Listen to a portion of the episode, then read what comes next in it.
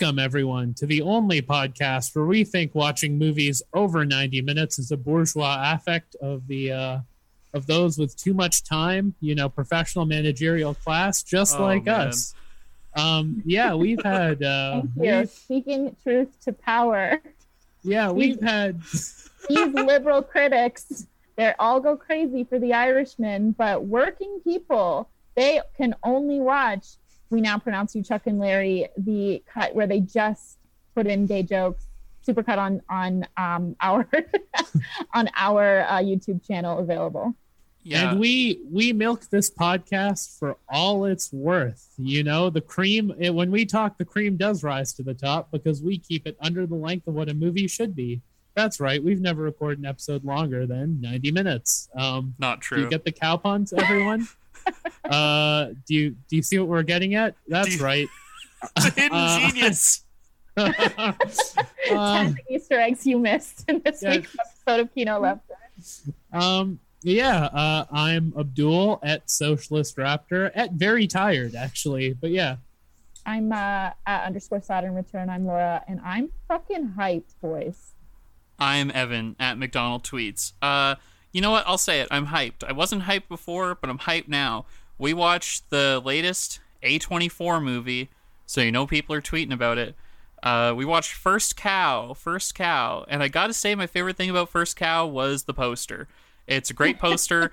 it is a cow on a river with big yellow text that says First Cow. Um, so I half paid attention to this movie. God damn it, I tried my best. Uh, who knows what First Cow was about? First Cow is about a Chinaman and Ooh, a Start on the man. wrong foot already. What? No, uh, uh, First uh, Cow is about a frontier town in uh, the, the Oregon Trail uh, in the late uh, 1700s, I think 1790.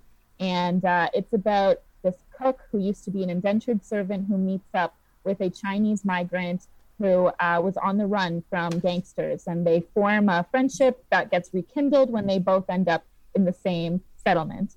Um, they start to kind of they're they're homies. They vibe. They just simply chill together, and then they concoct this um, plan because the rich guy uh, in the town has imported the first cow. Ah, see, There it the is. first the first cow that's ever been in the in the region brings it in. They start to steal the milk and then produce these uh, baked goods that everyone goes absolutely crazy for.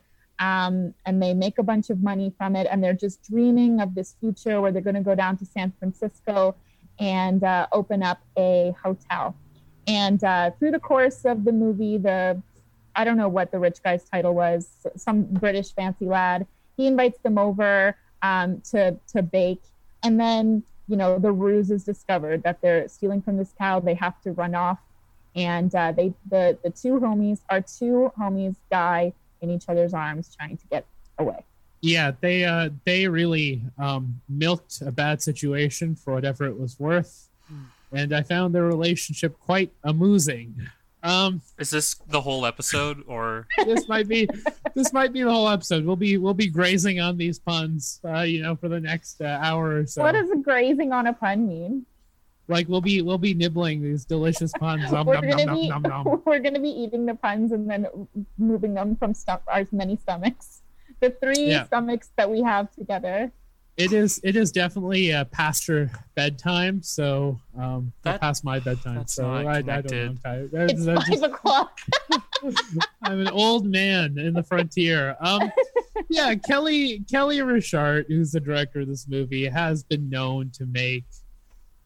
Uh, I think the the critics love using the word contemplative when they think a movie should be good, but it's actually really boring.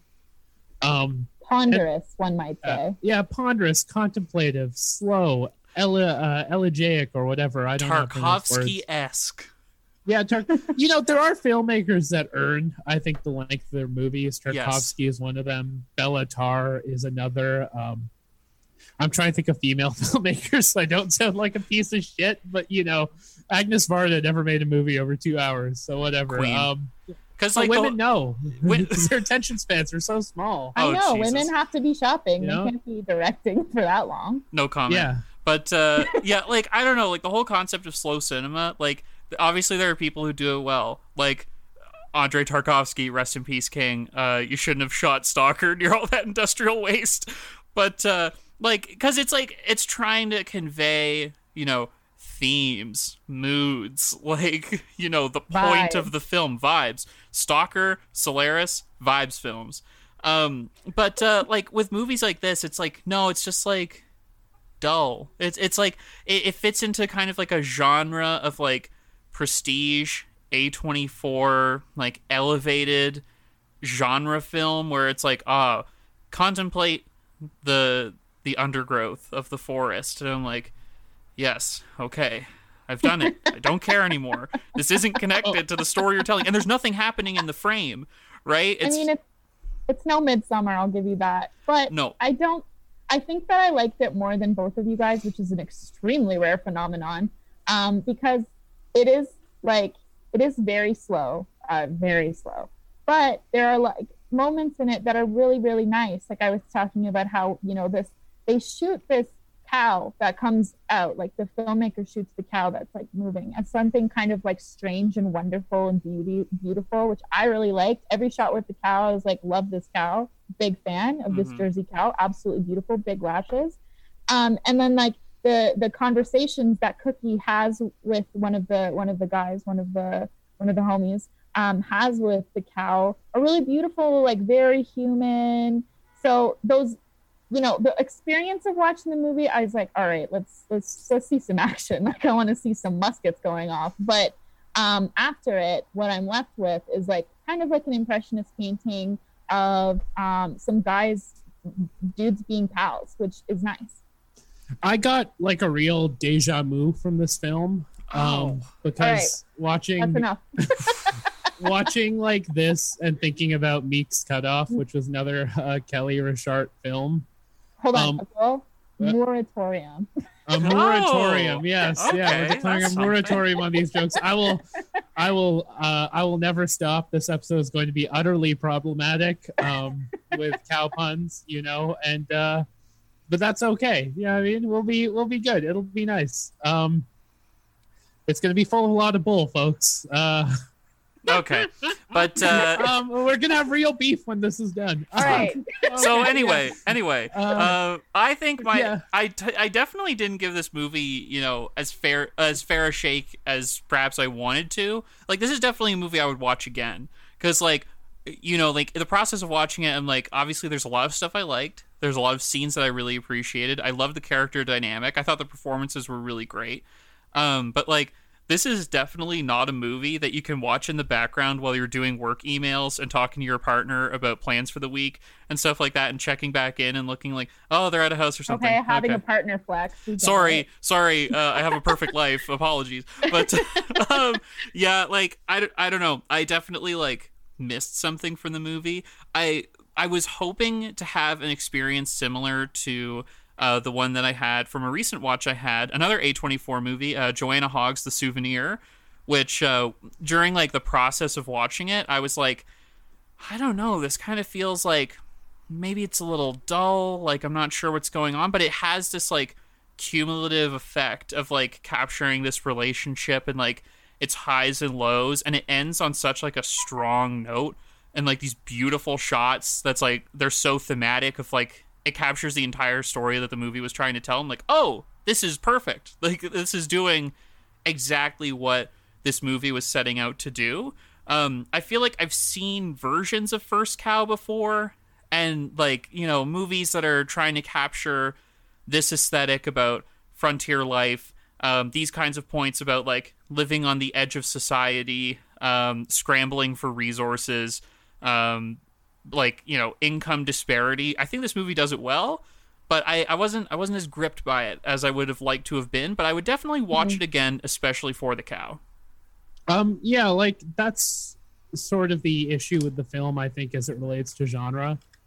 Where you know, I think a film like Portrait Portrait of a Lady on Fire, which is a slow film of people walking around a lot um, on beaches, but it does add up to this like cumulative release at the end. Mm. But hmm the frontier drama, when taken like on its face and not as like a, a western, you know, with the imagery and style and like explosiveness of a western film, like Sergio Leone's um, "Once Upon a Time in the West" is like three hours and twenty minutes, right? Like that's it Too does not feel that long. It's so fucking good, but like this felt glacial because that's what life in the West is, and like I, I like the themes, I appreciate what they were doing, but you can't like remix i think or or try to like go true to life on a western film and and make it really good. Like meek's cut off is another film by the same director that has the same issue where it's like all right we get it. The old west sucked. Yeah like it's just two and a half hours of just like people riding around in wagons being sad and scared that you know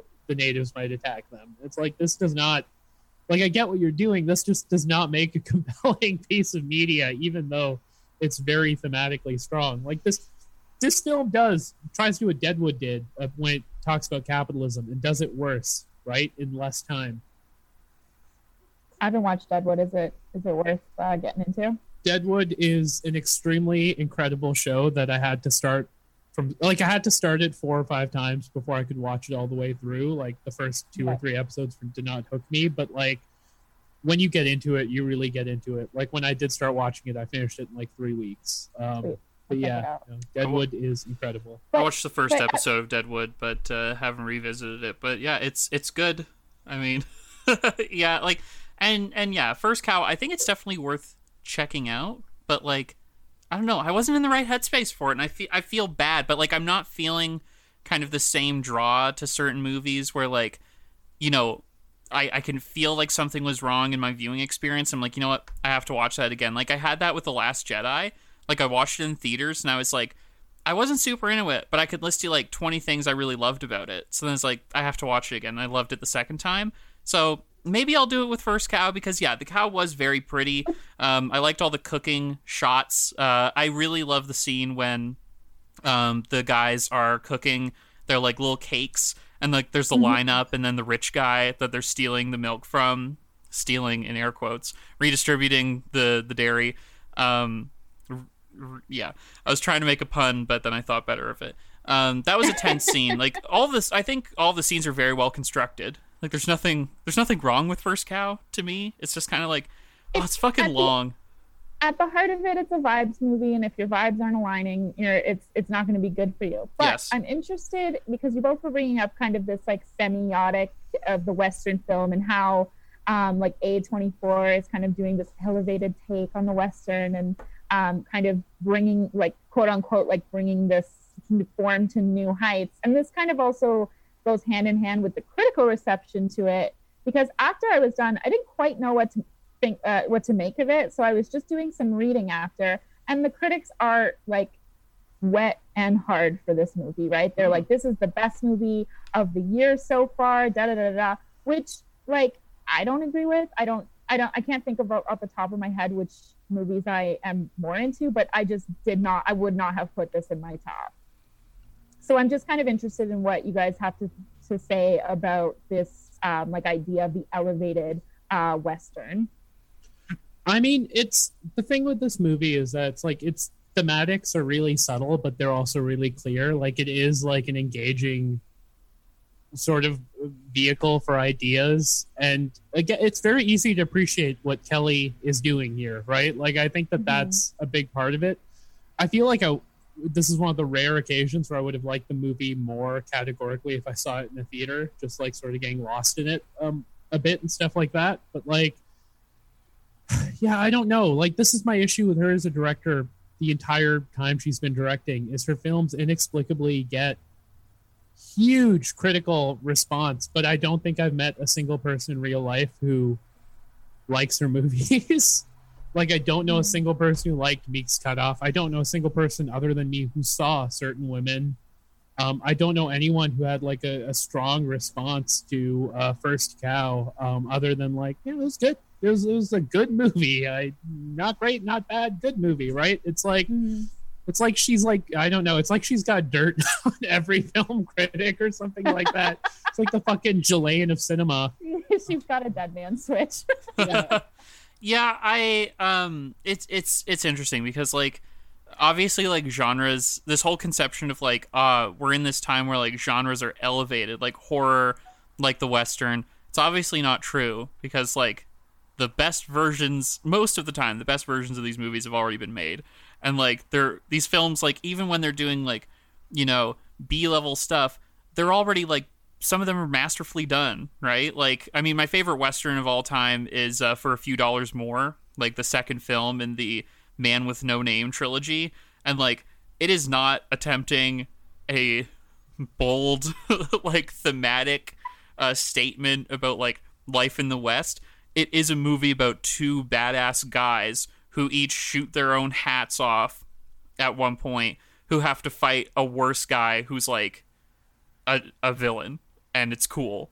so like I don't know. And even like horror films like The Exorcist and Rosemary's Baby and like The Shining already exist, right? So it's like you you can't claim like oh and Psycho. And you can't just go like ah like this A24 film that came out in 2016 is the first horror film that's like wow, we're really going to look at horror, right? And it's the same kind of thing with like these movies like it, it and it projects this like past onto films that have already come out as if they don't have anything interesting to say about like the context of the kind of film they're making. Like uh, I think The Searchers is an interesting example in this case. I couldn't finish The Searchers the first time I watched it. John Ford film, John Wayne, um, because it's super racist, like a lot of westerns are, right? Like there's just like a a montage of indigenous people being slaughtered by John Wayne, and I had to turn it off. I was like, I can't fucking do this right now. But like they're also conscious choices that these movies are making and obviously like the ending is very famous and it's like oh this important statement or whatever. So i don't know. I i don't want to say that like i no i will say it. I think a lot of film culture is kind of trapped within like the last like four years. Those are the movies that people can remember. And it's like mm. yeah i love a lot of recent movies. Some of them are my favorites but like films have been made for a very long time. So i don't know. And i think like audiences are conditioned to uh, perceive a certain aesthetic that a film captures. I think First Cow is emblematic of that. Where uh, I mean, it's it's not shot uh, like in a standard format.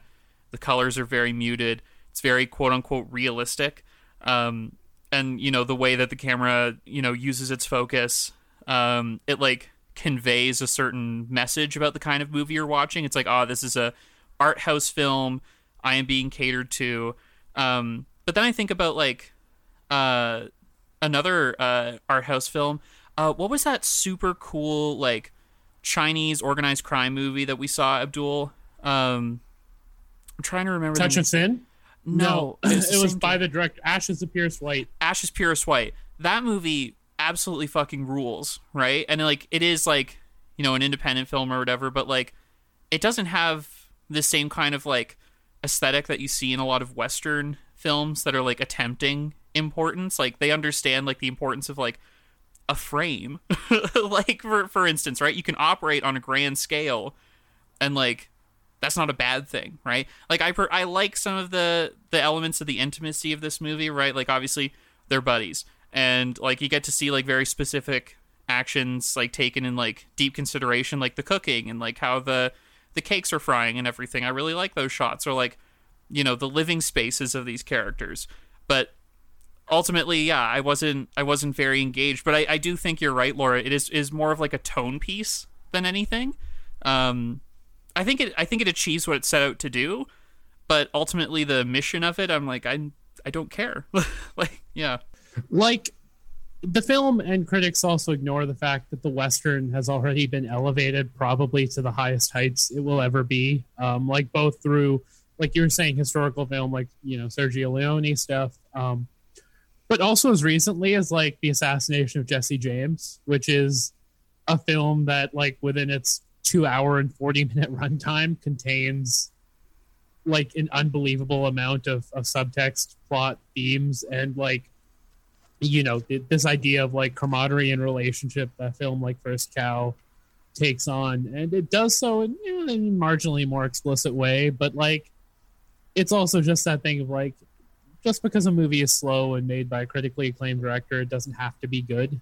Um, you know, Jesse James is a good example of this. It was made by basically a no one who uh, just sort of came out, made two amazing films, and then disappeared forever, um, and stuff like that. And it's like when you when you look at First Cow, it's like you know where this film would be great projected onto like the wall of a bar somewhere.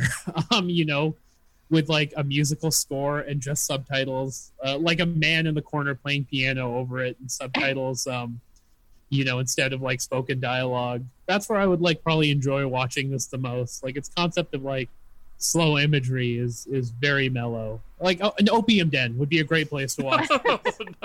a hookah bar. A hookah bar, yeah.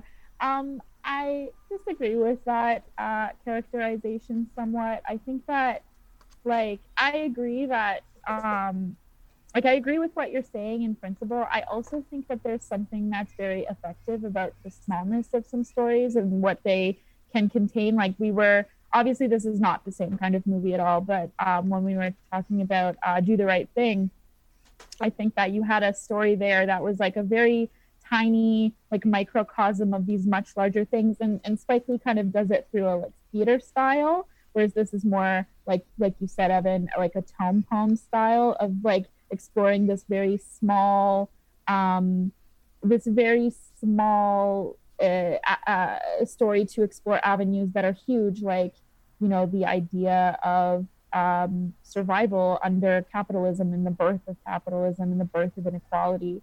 So um, I think that I think that it's not you know a background piece. You know, I don't think it's like elevator music. I I think that it's just like it's it's vibes. It's, I'm sorry, I can't say anything more insightful than that, but it's definitely just a vibes film to me. It's like it's iconography as as a western. You know, it's it's a brave choice. I think that's the best thing I can personally say about it. Is like, I appreciate every choice that was made in it, even though it like collectively added up to nothing for me. Um, a lot of people um people are saying uh, that this film more is more. more and more every day. Um, you know, people are. uh, I was trying to think of a cow pun. No. Um, uh, more like, and you know, more people are utterly fascinated by this film. This Yeah, is the uh, lowest reviewed episode of the podcast. No one listens to it. Last cow, more like last cow, worst cow. That's how. That's how we're gonna feel. End up feeling seen, but not heard. Um, oh, that was okay. yeah. the uh, the more and more people are saying every day that the film is a critique of capitalism. Um, which I think is a really interesting approach to it, and like you know the emergence of capitalism on the frontier, which is something that Deadwood explores. I think again much better than this, uh, not because it was made by a man, but because uh, Deadwood is That's just exactly a better why. show. yep. Um, again, utterly problematic. It's here for Uh, men. Um, Dudes do in fact rock on the frontier and behind the camera. yeah, Dudes. this film is just send, about send in the dudes. yeah, two two bros, two bros, you know, cuddling each other. This film's like masculinity is very nice. I will say So that. we're, we're gonna get into that with our friend Mhm. Armond White.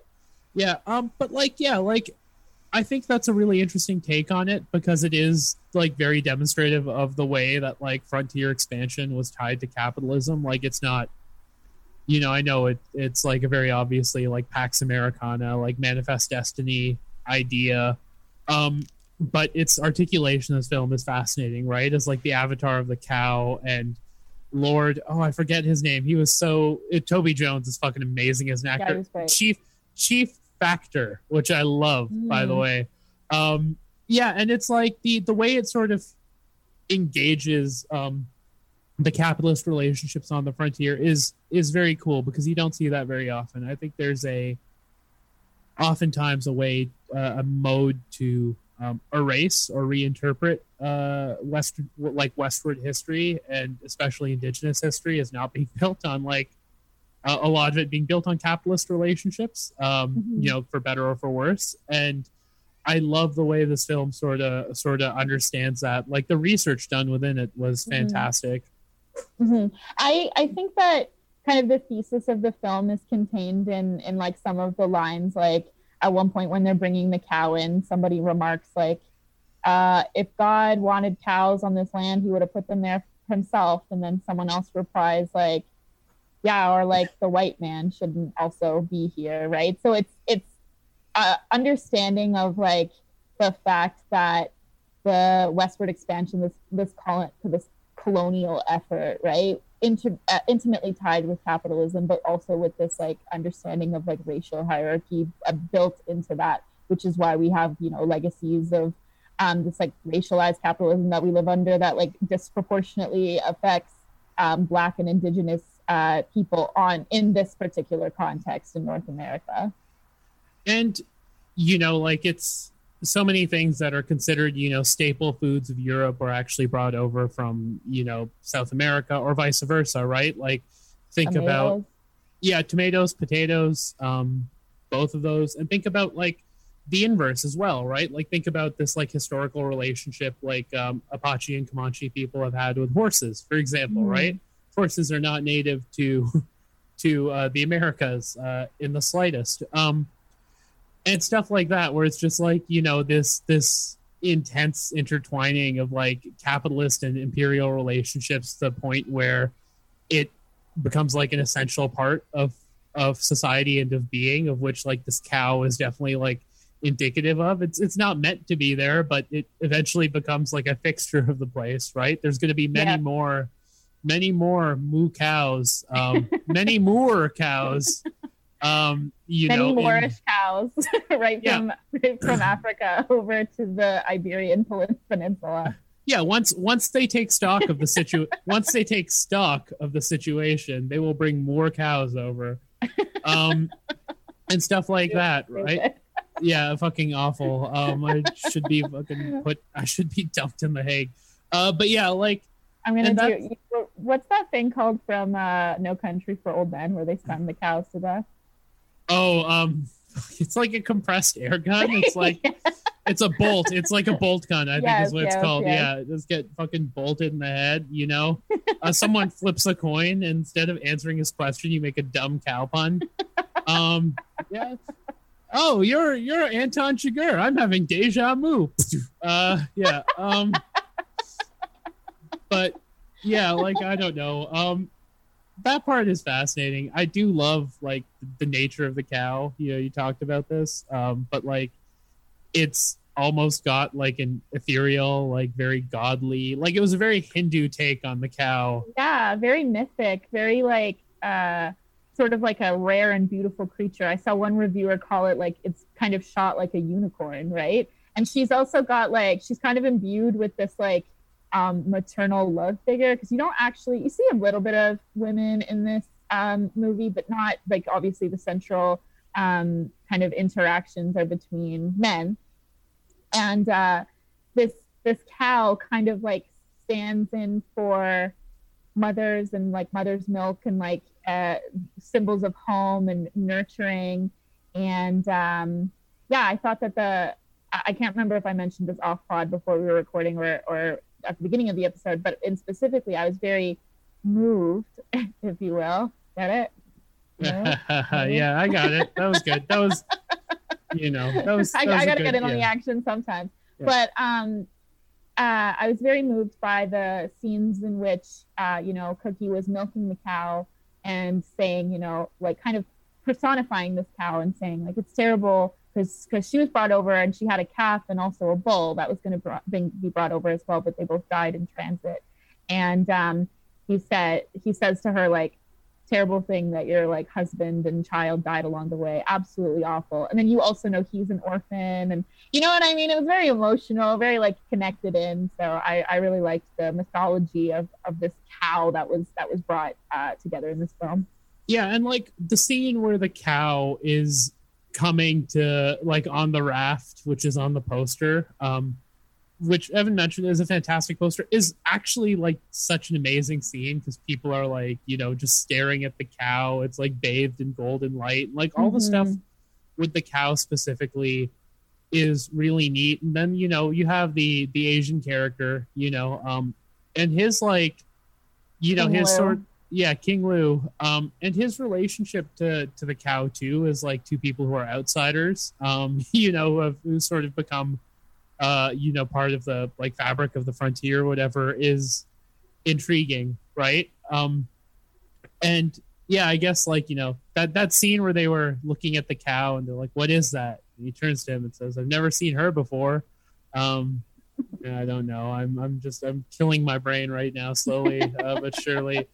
Um, yeah, but yeah, like you know this this idea of like racialization and you know transplantation as well. Um, I like. I also really like how the the rich people like the chief factor again the coolest name for a villain um like how he seemed like the least natural part of the landscape uh, Totally. in every scene he was in it wasn't just like he was big and loud and like his costume design was good just the way like toby jones car- like carries that character like he's like a tumor in every scene i mean that in a good way Yeah, absolutely. And I thought that one of the lines that King Lu says when um, Cookie is being like, we have to be careful, because it's basically like a really slow moving, like heist movie, right? Like they're always just going back for one more job. And then eventually that kind of undoes them uh, and they push it too far. Um, but I thought that line that King Lu has where, uh, you know, Cookie's asking, um, you know, do, you think like he he will know or whatever? Like don't you think they'll figure out where the milk for the biscuits coming from? And king lu says some people can't imagine being stolen from. And i thought that was such like an interesting um take on like how in this context this guy is like a god right? Like other most people are living inside of like little ramshackle shacks that they've put together with like sticks and moss um, and he is living in a in a house like a timber house that with windows and servants. And you know he's like the the embodiment of this like you know british capital kind of thing. And um, this idea that he's not able to even conceive of someone taking that from him because he's so remote and he's so removed from the experience of everyone else that he can't even imagine them like touching his wealth Well, it's like it's like the Madoff thing, right? Where like no one can imagine investing that much money in a guy who says he's legit and like having it disappear. It's uh and like I know when when I've worked retail uh before, it's it's always man like middle management at the store who's concerned with shrink, right? Shrink being the corporate retail term for stolen goods and or services. Um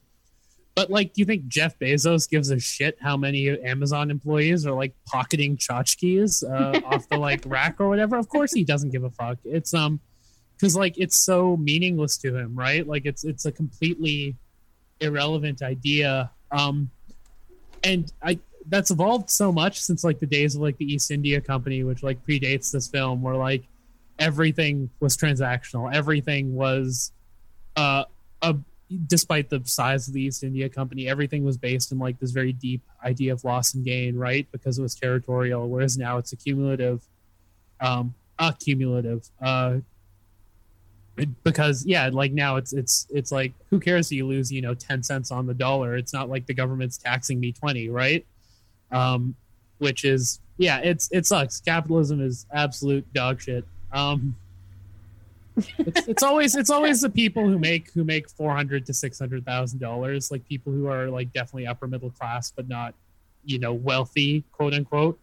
Um, like people who are rich, who are the most concerned with like people stealing from them, right? Like gated communities, double checking your taxes, attending protests against I don't know free trade or some bullshit. Like, which not that free trade is good, but you get what I mean. Well, because the people who are at the very top, like they are embedded in power, so they don't have to worry about the whims of power because they are power. So somebody who's kind of in that like PMC class, like that's the reason why they're there is because they're like the managers of the rest of the workers. They are still subject to the oversight of the true ruling class. That's an interesting point. Um, yeah, uh, pro theft uh, from uh, the wealthy. Um, one kind of like element of this that like, you know, there was there was really, I don't know what they were trying to say with this. Um, was kind of like the introduction of like indigeneity and like this kind of Mhm. like frontier um like relationship. So like yeah, the cow in itself obviously is a very interesting site of like redistribution and conflict, of course, because it is there's one. Um and like of course it's rare and it brings this like joyous experience to the people who get to like eat dairy products, unlike myself. Um, unfortunately, as you know from the repeated having to run to the washroom during re- this recording. Um, I texted our group chat and said, "All this boy do is piss." you know what?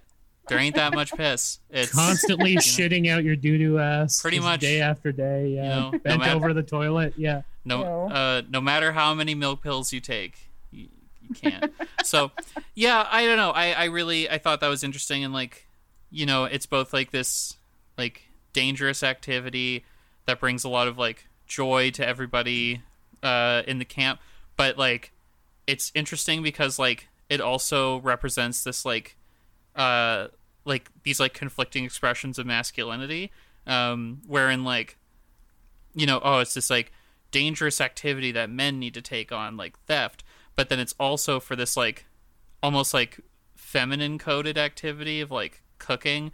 And like there's that comment where like this guy who like i think ultimately becomes one of the people who's hunting both of them is just like oh we don't have time for that. We have to work right? And it's like they're selling baked goods right? So it's like you know obviously like that that kind of lens is interesting to it. Um but yeah so so i th- i thought it was weird how this movie like introduces like yeah indigenous characters um like clearly establishes in like lines of dialogue that like you know we're going to be talking about colonialism in this movie um because there's a line of like oh you know cows this what land wasn't made for cows. And it's like wasn't made for white people either. Ha ha ha. Mhm. it's like oh there's a point there.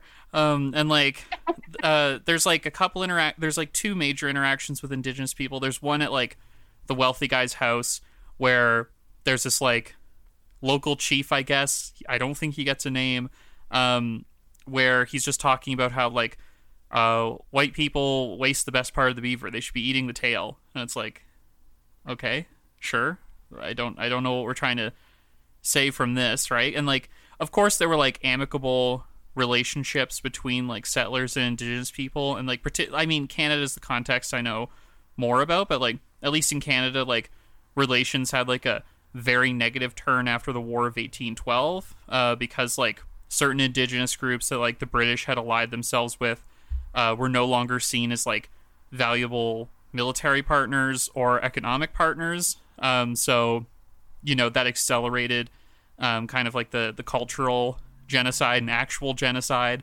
Um, but in the united states that it was different right? Because like during the period of like treaty making at the very least um, like th- that wasn't exactly happen like there was warfare in the united states right? And like um, at least on the plains like indigenous people called the americans like the long knives right? Because like they, they were butchers. Um, so i think this this movie's interesting because like it codes kind of like the relationships between settlers and indigenous people as transactional. Um, so like there's this moment where one of the guys needs to give like the buttons on his coat to this other guy so he can have his canoe.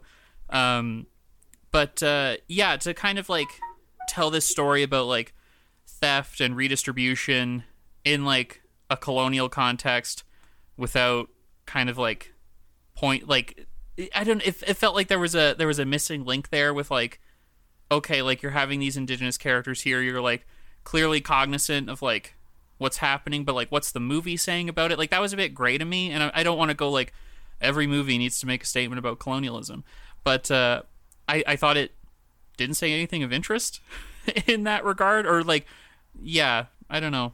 It, it just kind of left me like eh, you know shrugging my shoulders I mean, I was saying a bit before, like I, I think it understands like its its research of like indigenous trade relationships is meticulous.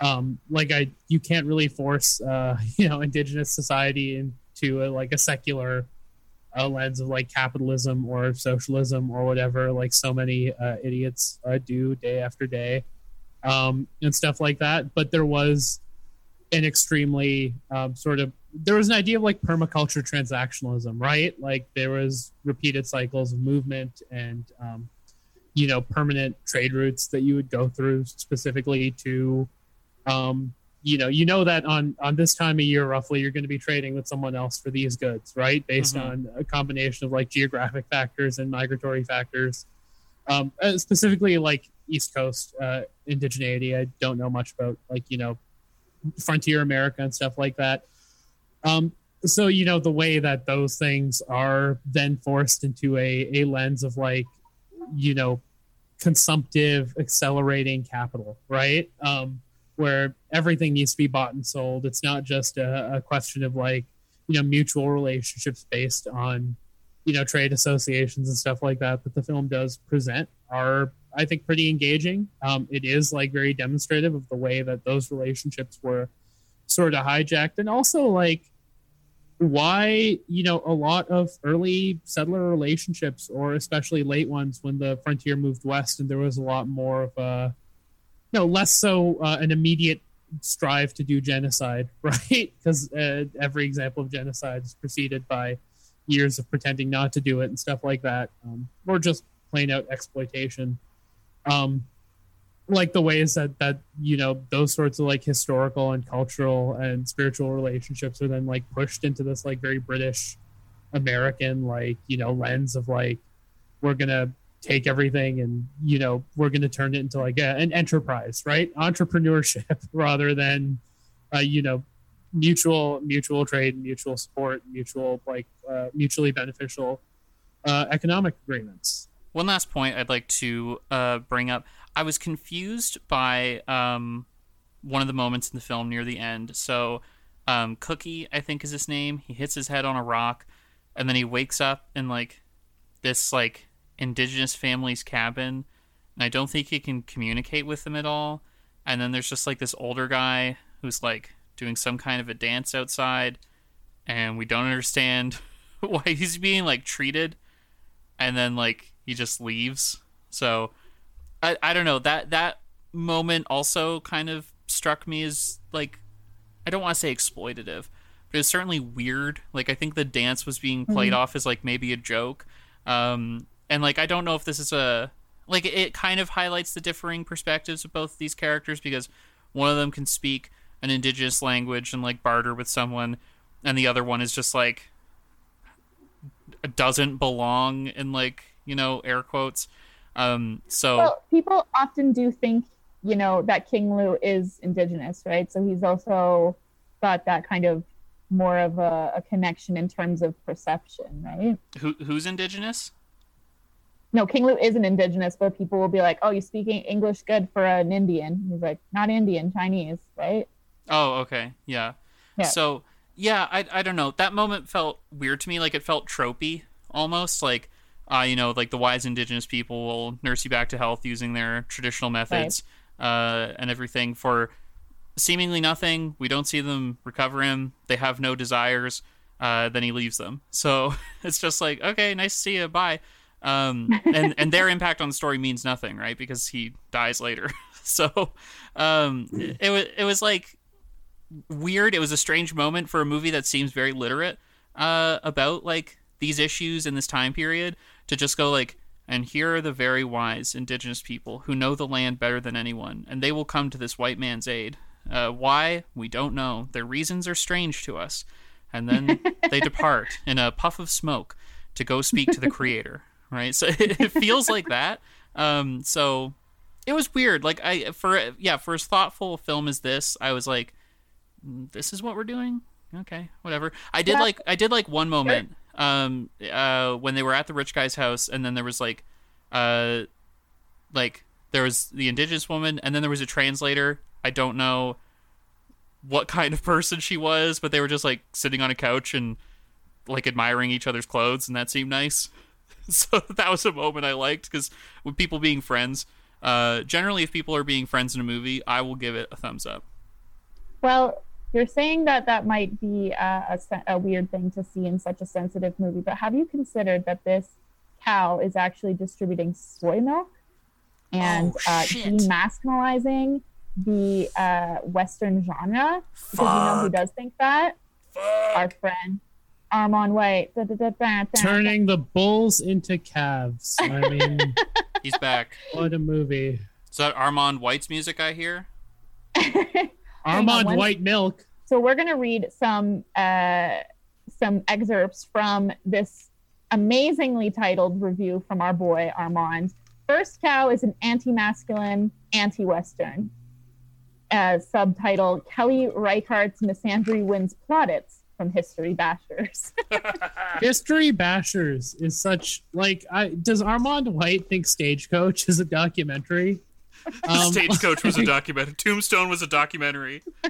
yeah, you know, like true true grit. I can't believe like I can just picture fucking the Coen brothers in the old west with those cameras you have to like spin with your arm. Um, you know, like like filming it like what yeah, history bashing is a really interesting way to to put this. Well, as we all know, every single movie is a documentary. So, when indie filmmaker Kelly Reichardt's latest film, First Cow, opened just before the COVID lockdown, she drew a line in the sand separating her queer feminist agenda from Hollywood convention. Love First having an cow agenda. Yeah, wait, fuck, is she also queer? Because that just makes my hatred of her even worse. Um Wait, what? Oh, I, he's saying he's saying the movie is queer. oh okay, oh thank goodness. Yeah. First Cow became the most critically acclaimed film of 2020, and now it's back via streaming services. Reichardt's rejection of gender tradition becomes part of the recently escalating chaos. It's a renewed threat. What? Men Yeah. starting a small business, being friends, and uh, learning a trade.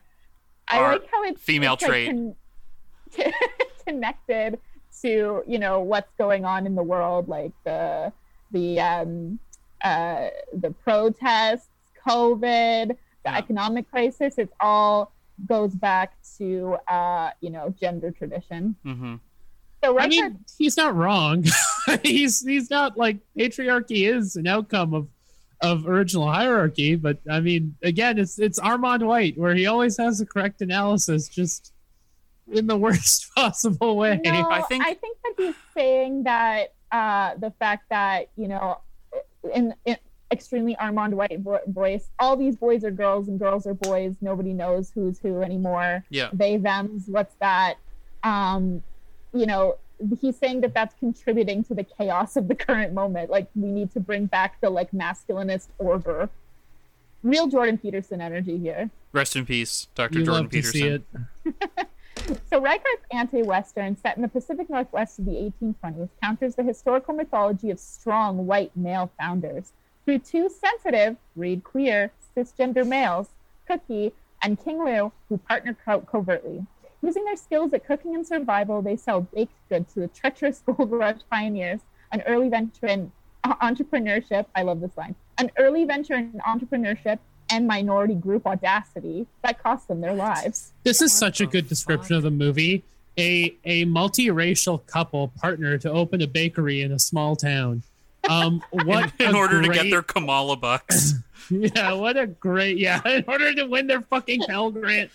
Um, yeah, um, what a great way to describe this movie. Like, legitimately, if I wanted to make someone suffer through this, that's exactly how I would fucking describe it to them. So he goes on. This reset of the past accords with Obama's "you didn't build that" allegation. Fuck, get over it. Trump's president. Obama's basically dead. There is literally a Cheeto in the White House. Fuck. Jesus. Reichardt posits that American capitalism is based based on treacherous, murderous competition. Yes, yes, it is. Capitalism is based on treacherous, Hmm. murderous comp. Is literally a, a eugenic idea.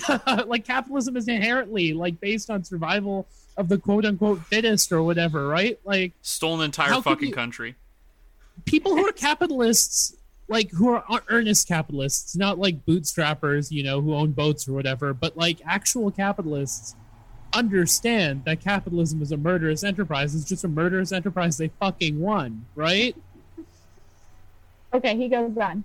She reveals her bias by patronizing Cookie and Ling, uh, King Lu as victims. She dooms her enterprising mixed race couple, thereby blaming the melting pot instead of praising it. The duo steals milk from the neighbor's cow, blah, blah, blah. Yet she disregards the in place system of ownership that renders her thieving couple as plunderers, a slip up in her nascent communist narrative. What the, who cares? What you the can fuck? you can easily easily realize in like 10 seconds that you know, if you really wanted to attribute this film or like connect this film to our modern day its like primary thesis is that nature should not be owned that like there Mhm. are natural commons that everyone should share in. And in fact the commodification urbanization and expansion like expansionary nature of like human society creates i don't know natural pandemics that can't be controlled and that like shut down like the very mechanisms that we've created to control them. Like it's not a communist narrative. It's like an understanding that you can't fight god. I mean? Like i don't want to sound like theistic but it's yeah i don't know it's I, I it's weird to call out armond white's like dumbness but again he's half right he's always just half right I think that we might, you know, as we well know, uh, horseshoe theory is real. And I think we're about to find an avenue of agreement with uh, Mr. White. Okay, let's see it. It's important that Reichardt endorse oppressed group representatives Cookie and Ling- King Lu in order to oppose the white male par- the, the white male pioneer legend she despises. I just don't understand macho men. I don't get it, Reichardt told Mel magazine. It is beyond my comprehension. Like once upon a time in Hollywood, the idea of shirtless men on top of the roof, the white man who beats up Bruce Lee, saves the damsel in distress, and lights fire to the scummy hippies. I'm just like, really? People love it, but I don't understand, especially in the climate we live in, how the macho man thing just keeps being interesting to anyone. Okay, all right. So the the Cliff Booth disrespect in the chat that's happening right now. Take it off. Mod, ban ban that man. Ban this director. Unbelievable. Did you know you can? Did you know you can only watch one type of movie and only like one type of thing? And if you Yes. like one movie, it means you hate all the rest of them. normalize guys being hot. like Brad Pitt's sexy in the movie, and he and like you know the one of the more interesting aspects of you know Once Upon a Time in Hollywood is like you know controversial depiction of Bruce Lee. You can take from it whatever you want. Like maybe he was a giant showboat, but he was also very talented. So like I don't know, it's a movie. You know, it's not real life. You know, like it's fine. you can leave the theater. You can walk away. You can get your car in the parking lot and drive away. But we haven't. We're stuck in the Cineplex parking lot with. well we're stuck at home watching first cow Yeah. um All right, this is the last uh, last little section I'm going to give you. Critics who tout Reichardt relevance put politics before art. Art, not arts. Art, only one. And she rewards them with cynicism. History isn't here yet. It's coming, King Lu says. Maybe this time we can be ready for it. We can take it on our own terms. That's Reichardt's fundamentally transform America line in the sand, a disdainfully re- a disdainful revision of traditional masculinity and America's past. First Cow never achieves McCabe and Mrs. Miller's tragic status. Reichardt's rewrite of American history is bathos. i wish you would have used Does more that mean cow pathos? no What i is- think What is does bathos let's mean? google let's know. google bathos It's probably right some now Greek Um, shit that Armond's like, get- hmm, they'll I never get it in expect this." context, but I don't know what it means. an effective anticlimax created by an unintentional lapse in mood from the sublime to the trivial or ridiculous. Um, a word that will quickly enter my lexicon. Um, Yeah, listeners, movie now. stay Yeah. tuned. Things, uh, you know, we're moving beyond generative, crossed off. Bathos, check mark. um, you know what? Yeah, instead of saying that's generative and embrace bathos. uh, r- yeah, like we gotta start instead of saying that's whack, that's bathos. Um, is What's bathos? I don't know. I don't know you. Meant. yeah, I can't wait to to create new novelty Twitter account. Wes Bathos. Um, for those uh, Wes Bappin heads in the chat. I just Uh, made that joke, but okay. Oh, is that what you're doing? Okay, I thought you were saying. Okay, my bad. I thought you were. I thought you were replacing it with something. Wow, Never mind. hates hates women directors and hates female comedians like myself. What Yep. is uh Yep. what's the director of First Cow's stance on if uh Bashar al Assad should be assassinated? Uh This film is an Assadist parable. Um, are we fascist Yeah. collaborators or anti fascist by not liking First Cow? I don't I don't know. Please help. What's happened? Please. um i it, his comparisons to mccabe and mrs miller are also really interesting because he's also fundamentally misunderstanding the point of that movie robert altman was like a very emotional and like fairly left-wing filmmaker who you know if you take his films uh, particularly stuff like the player and mccabe and Miss, uh, mrs miller on face value you're completely misunderstanding the point of those movies which are about like the excesses of wealth and like the downfall of um of like our ability to like create anything meaningful. Like Nashville is a really good example of this. Um I'm imagining Armond White watching 12 Angry Men and going like, "Yes, the system works again." like I I love his mind. Like we need it. I mean, he's giving us so much content for free and Imagine- uh, I really respect it. imagine this review, but it's about Dog Day Afternoon. Um, Oh, you know, like Dog Day Afternoon represents like you know the communist drive to do crimes and get sex changes for their for their buds. Like, um, which by the way, fucking weird to see that in a movie from the seventies. I will say that like robbing a bank to give your partner top to get your partner money for top surgery is such a great Heroic hook. shit. Yeah. Yeah, Yeah. it's a great hook for a film made in like 71. Isn't that a real story too? Yeah, it is. Uh, It was Mhm. probably made later than that, actually. Um, way later than 71. I am way off. It's Uh, probably 75. it's Cool. probably like a combination of like, you know, the home the homophobia and transphobia and like Hollywood and like I don't know, like who who are the gatekeepers in these studio systems and what are the codes they have to abide by? Every once in a while you get a dog day afternoon. Every once in a while you get a first cow, a movie about one man who tempted fate and had sex with a cow. Uh, yeah, right, let's fellas. let's move Any into our. thought- final uh, thoughts on First Cow? I I didn't love it. I thought it was really boring. I I, I would give it a pass. Uh, like reading about it is more interesting than watching it. I agree. I would agree with that. Um, I had overall positive feelings. I didn't actually enjoy watching it that much, but I'm glad I did, and I'm glad I could talk about it with my uh, my favorite boys. Uh, yeah, smashing or passing this movie. Uh, I'd say smash. Uh, I thought it was like you know, it's it's well constructed. You know, it has some interesting thematic resonance. So I feel like as an intellectual project, it's fine to watch. But I don't know. Uh, yeah. McDonald's te- McDonald test, yay or nay? Ooh. Um. I guess they do confront toxic masculinity. There is some processing of trauma, and there is chosen family. So, I would say, uh, I'd say, yeah. I think this passes the McDonald test. well done, first cow. You can pick up your you can pick up your prize on the way out of the theater. Thank you so you much can for pick up your. Kamala, your Your Kamala, Kamala bucks. Yeah. Um, uh, why are we still making Kamala bucks jokes in, in the year of our Lord, July 2020? Who knows? I Um, not, so I'm recusing myself from that bit. Uh, yeah, we can move into our recommendations this week. Does anyone have a uh, hair-raising, shocking I recommendation? I actually kind of do. Ooh. Nice. so I've been I talked about this a little bit on our primo episode, but I've been in a kind of uh, a mood in which I would describe as fucked up.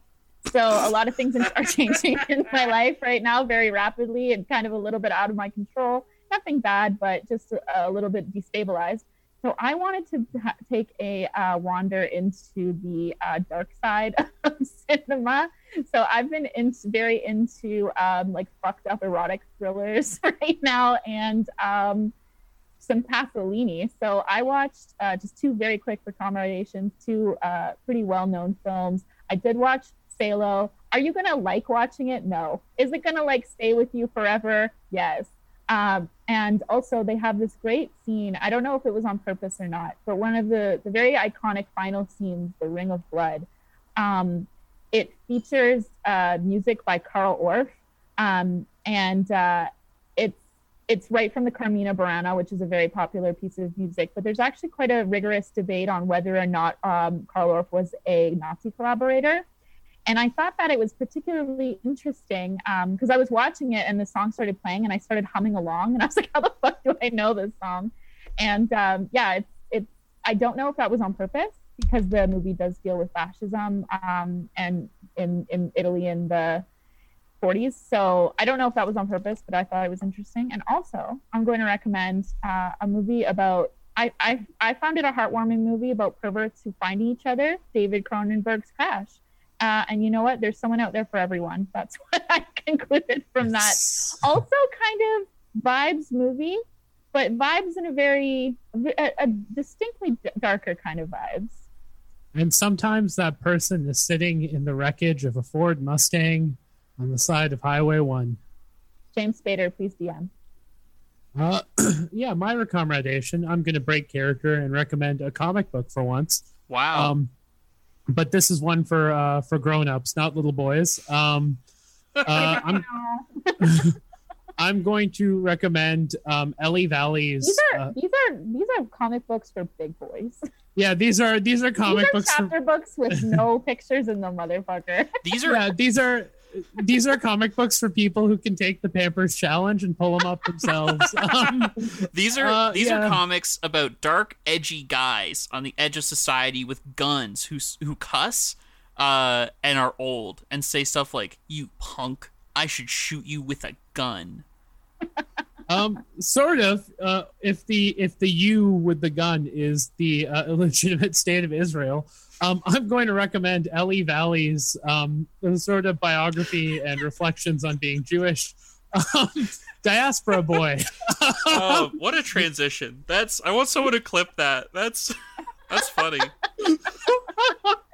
um, yeah, Diaspora Boy, which is which is sort of his his uh, a collection of his like political satire and like filled with like notes and stories of growing up and like what it means to grow up as a as a Jew in the diaspora and stuff like that.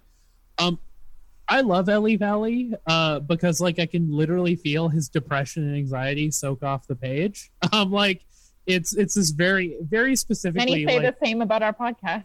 yeah, uh, actually. Um, but it's like this very specifically like Jewish Catholic Muslim type of like depressive writing that you you it's not explicitly depressed, but you can just feel it um as you read it and stuff like we that. need and like we need a, a Jewish person on the pod to complete the trifecta. yeah, we absolutely Evan, you're going to convert. We're gonna take you to fucking we're gonna take you to a fucking temple. Um, Syna- and you then took me to synagogue school. Sorry, mom. Yeah. We need. We also need a Zoroastrian on the podcast.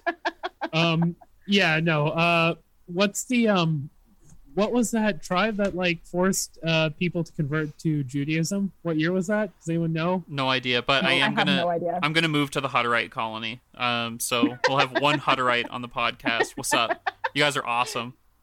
okay very, hell very yeah deep cut there. um but yeah like all things considered um it's uh it's a fantastic book i it's i thought it would be easy. It's like 100 pages. I got it to by the way it's the hasmonean kingdom. We're gonna do the we're gonna do hasmonean hours to you evan and force you to convert to judaism. Um but Wow. like uh you fucking i love that the the people who were forced to convert were called the uh idumeans but all i can hear is like what do you mean? Like the the wd What? WID yeah. um what you mean? song. I mean Moses. Uh, but yeah, um, oh my god. highly, highly recommend. I can't make it through more than like five pages in a day because it is like so fucking dense, but like it's so worthwhile. Um, and it's beautiful. Like he's an incredible artist. That's sweet. What about you, Evan? I have two quick recommendations. Uh, I've been on a little bit of a, a Hannibal kick. Um, I half watched Silence of the Lambs uh, yesterday. A perfect movie. Uh, you kind of forget how good it is, but I love revisiting it. Um, my first actual recommendation is the 1986 Michael Mann film Manhunter, um, starring William Petersen. Um, so this is an adaptation of Red Dragon. Um, it's all about uh, Will Graham hunting uh, a uh, a serial killer known as the Tooth Fairy, and he needs the help of one Doctor Hannibal Lecter, um, who's played by the fantastic Brian Cox. He's not in the movie for very long, but it's a really cool uh, kind of like taking on of that character. Obviously, it's much different from many of the other interpretations. I don't think I like Manhunter as much as I like the last arc of the third season of Hannibal, which covers like the same material. Um, but it's great. This I think Manhunter is also a vibes movie. Um, it is kind of that Michael Mann thing of like you don't need to care about the plot. like it's just kind of cool guys doing things. Um, but yeah, a really terrific film. Um, and my second recommendation of the week is also a picture book. Uh, one designed for ch- comic books are designed for children. Uh, but uh, this is the 2013 Val- Anti-racist baby. oh no. Okay, so in the chat a few days ago, I shared "Anti-Racist Baby," uh, which I think is a children's book made by some guy who wrote like a an anti-racism book. You can buy it like chapters. It's probably a Heather's Oh, pick, God. one of those, and uh, it's like a baby going like, "You need to point out oppressive systems rather than people," and it's like Babies don't know about babies policies. don't. Yeah, that's not. there's no anti-racist baby. Um, My baby's first word was was in, intersectional justice. how can how can a baby conceive race? Like I don't know. So It's it's not my job to educate you. Please change me. It's not my job to so yeah okay my second recommendation for the week uh is the magnificent 2013 I bet it is our anti-racist baby. i am yeah uh, I was gonna say something Sorry. that would get me in trouble. So, uh, it would it wasn't racist. Uh, so yeah, the, I, I swear to God. don't no the walls are just closing in my window's getting smaller and smaller until the connection gets lost so in 2013 valiant comics made a perfect comic book event and it was called harbinger wars. Uh, and i read it and it was, it's fucking perfect. Um, so valiant uh, is a com- is a company that was around for a bit in the 90s went bankrupt. Uh, and then in 2012 people brought it back and it was actually fucking great. Um, so basically, this was a movie we were going to get in a few years from Sony because Bloodshot, baby, he's one of the main characters. Um, but unfortunately, the other side of that is Harbinger, which is like this really cool kind of take on X Men, where it's like these kids are very powerful psychics, but they're all controlled by like this evil capitalist Toyo Harada, who's like you think he's like this Professor X type character, where he's like, oh, I want to take in the world's youth and train them, but he is raising a shadow army to take over the world. Um, and like Harbinger Wars is this really cool like it's the war between these two corporations with like these like innocents trapped in the middle. Um, people fucking die. There are actual consequences to this comic book event. It gets pretty dark, uh, but it's a really fantastic read. So if you want something that isn't like your boilerplate Marvel or DC kind of stuff, then Harbinger Wars is is perfect, and you got to read it. and if you're too anti-Semitic to read uh, Diaspora Boy, um, that's Yeah. those are your three qualifiers. All of our anti-Semitic listeners, please stop listening, but pay attention to the recommendations. Oh Yeah, my God. defund Semites. Um, so uh, yeah, uh, I don't mean that by the way. It's just it was another hot take that we can explore in later Oh episodes. my God. Okay. Where can people find the fucking show? Not that anybody wants to now. Uh, people can find the show wherever you find your podcasts, uh, if you want to, of course. Um, and uh, once you've done, you're you've done, you're done finding the show. Um, you can then go to uh, the Kino Lefter Twitter account at Kino Lefter or the show notes of this episode, and go to the Kino Lefter Discord, um, where uh, you know you can hop in the chat and hang out with your favorite uh, boys and and there are women in the chat shockingly enough. Um, yeah not you but uh, they they do exist. Um no it's a, it's a wonderful place big community. They do There's- exist despite Abdul's Yeah. hatred of them. yeah exactly. Uh, Fuck out of here. that's what i tell megan every day um uh but yeah no it's great there's a movie night every saturday I i, was just think thinking about how much uh, Megan would beat your ass if you said that to her. yeah she she would she would punch me in the face but the movie okay this is going to be really terrible given the I'm not. context I'm of not going to make any we've. DV jokes. Don't worry. I'm not. um the can't uh joke about that. the the film they're doing this saturday is hitler Um, it's it's a pakistani film from the 1980s where hitler bombs nukes japan and then disappears to pocket to like a tiny village in like the pakistani heartland and um That sounds interesting. marries like a, a young girl there while doing anti-Semitism. Apparently, it's batshit. um, so I mean, it's not an indicator of the Discord's very good politics. It's an indicator of their, uh, you know, wanting to watch a, a good swath of world cinema. Did we fuck up hop in- somewhere along the way? Did we make a Hop in the mistake? chat. Did we? Oh come on, Evan, that sounds insane. Like a brown dude playing Hitler with like a big mustache, like a a brown like South Asian man pretending to be a Nazi. uh, You know, I'll. yeah. We'll see. We'll see what We're, happens. we're, after we conclude our Zoom call, we will be engaging in a struggle session to As Papa atone for the. As Papa For both- John once said, the day of reckoning is coming.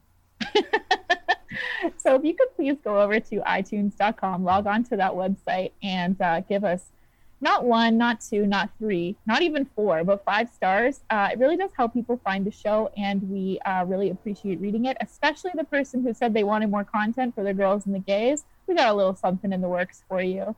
And if you had a problem with this episode, I don't know why you would. But if you did have a problem with this episode, maybe a little bit too much on the anti Semitic side, you can direct your complaints to At McDonald, McDonald tweets. tweet. No, you, The, sh- you um, should be directing them to at Socialist Raptor. I'm perfect. I didn't make any mistakes this episode. I'm flawless yet again. You know, we need we need a sacrificial lamb, so to speak. The, you know, he a who is pure, the a pure yeah, white sacrificial lamb, yeah, those who will die much for our sins. much like Jesus was.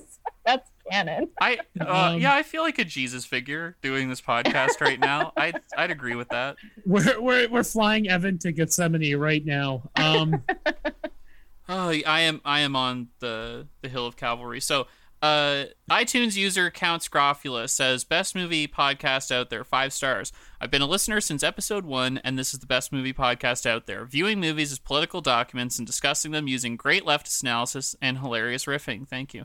Riffing sounds too much like yiffing. I don't like it. That's me editorializing.